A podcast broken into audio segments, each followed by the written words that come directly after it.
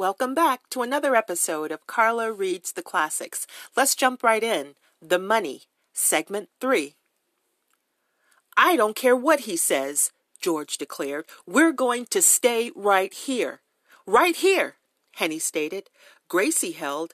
He hasn't got any right to interfere with us. Paul voiced the wonder of them all. Why do you think he feels the way he does? He's just old, said Gracie. Old people get that way, George said. That's it, Henny agreed.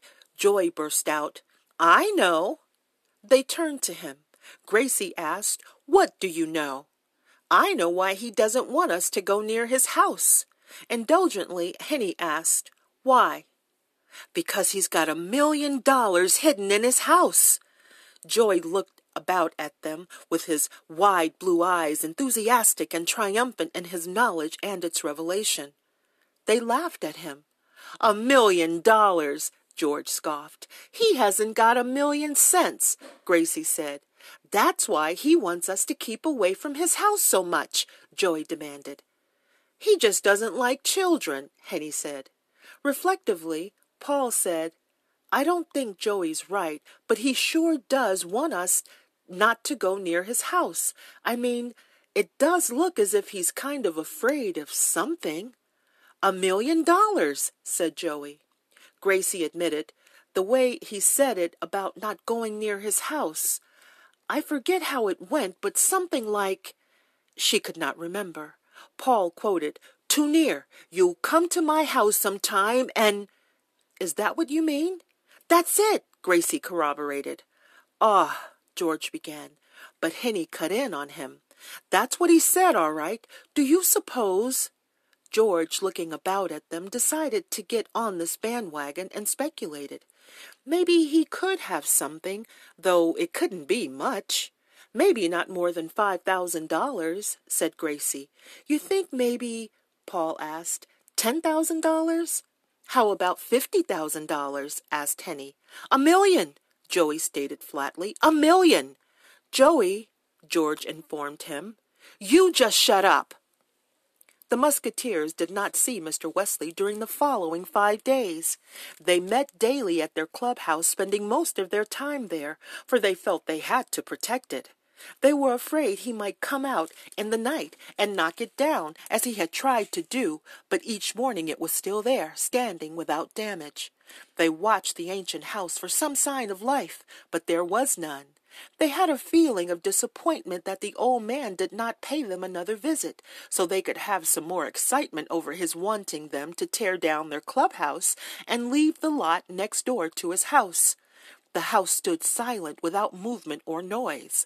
The closed windows, some with tattered lace drapes behind them, showed no evidence of him, the windows so different from those of the new houses in Buckingham Hills. A little more white paint flecked off and fell to the ground. The wind sighed around the old-fashioned eaves of the house, whipping tree branches. Nothing else happened. On the afternoon of the 5th day, the children began to wonder. George asked, Do you suppose he's left, gone somewhere for a visit?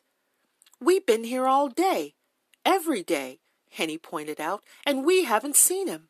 He could have left in the night, Joey proposed. He's too old, said Gracie. She offered no logic for her remark, but it seemed sound to them. Do you suppose, asked George, something's happened to him?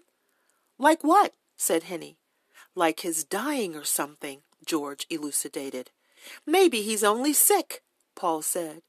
They thought that over.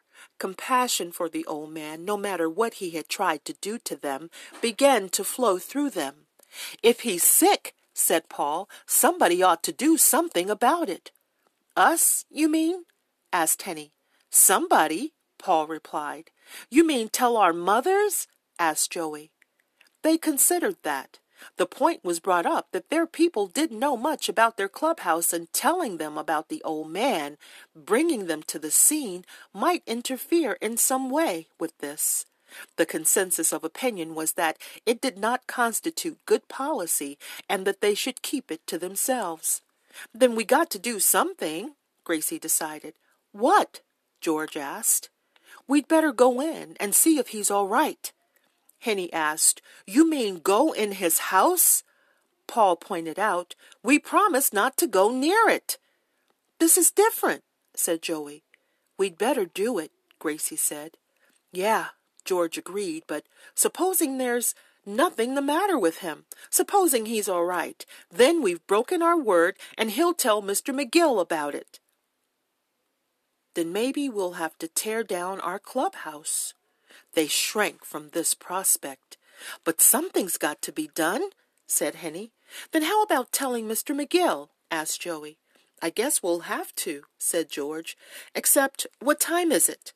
Paul, who had a wristwatch, looked at it and reported that it wasn't quite 3 o'clock, and Mr. McGill doesn't come around until about 4, sometimes later. We could wait, proposed Gracie.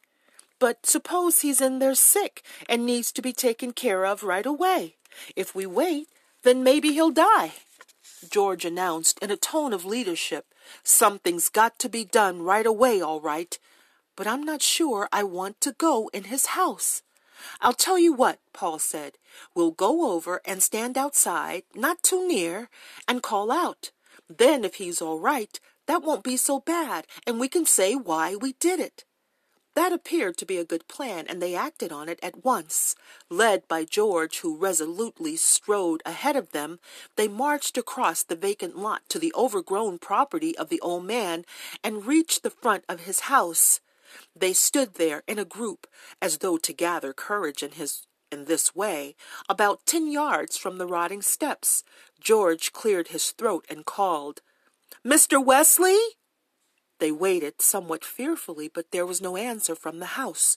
George called again, "Mr. Wesley!" Nothing happened. "Don't forget he's deaf," Henny reminded. "Maybe he'll hear me," said Gracie. She called in her higher-pitched voice, "Mr. Wesley! Mr. Wesley!" Still, there was no reply. "Maybe if we all called together," Paul proposed. George held up a hand for a signal, and in a chorus they called the old man's name. They called it repeatedly and kept calling, but no one appeared or replied. They stood there wondering about this lack of result. "Do you think he's in the back?"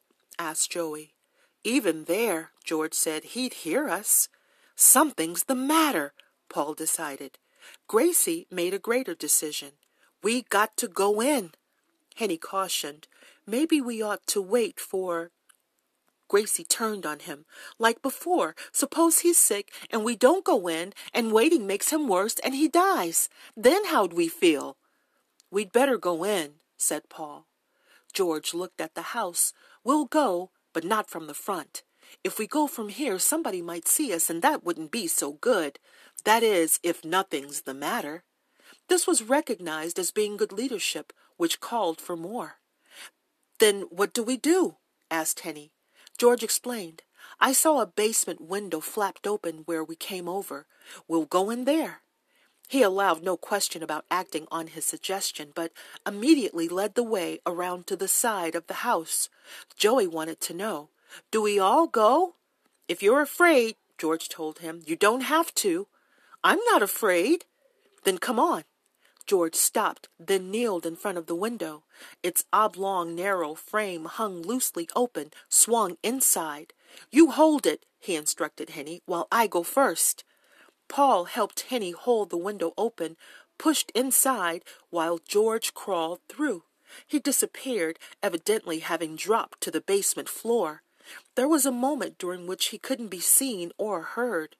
Fearsomely, Henny called, "Hey, George, you all right?" George's face appeared at the window. He said, "It's a good drop to the floor. I found a box to step on. You come next, Paul, then Henny, and then Gracie, and after her, Joey." They negotiated the window into the basement of the old man's house, helping each other, dropping down to the dusty box George had placed beneath it, and then to the dirt floor. Everything was covered with dust. None of them had ever seen an earth floor before in their lives. Their houses had concrete basement floors. This one was plain dirt. In places it was tamped smooth, in others it appeared to be scuffed. They stared at it. Then their gaze went to the open wooden stairway leading to the first floor. At the top was a door. A single unspoken thought went through all their minds. Was the door locked? The steps weren't quite as dusty as everything else in the basement, such as the old-fashioned coal furnace with its hot air ducts covered with thick layers of dirt. Dust also lay plentifully on benches and shelves containing glass preserves, several of which had exploded. George, as the leader, again led the way. He put his weight on the first step, and it creaked. He hesitated, then began to mount, with the others behind him. They reached the top and the door. Gingerly, George put out his hand. He worked the latch and pushed. The door was not locked, but its hinges rasped when he opened it. It was like a scary TV program, and the musketeers, well conditioned to the effect, shivered. George pushed the door all the way back. They went on up and stood in the rear hall of the house. End of segment 3.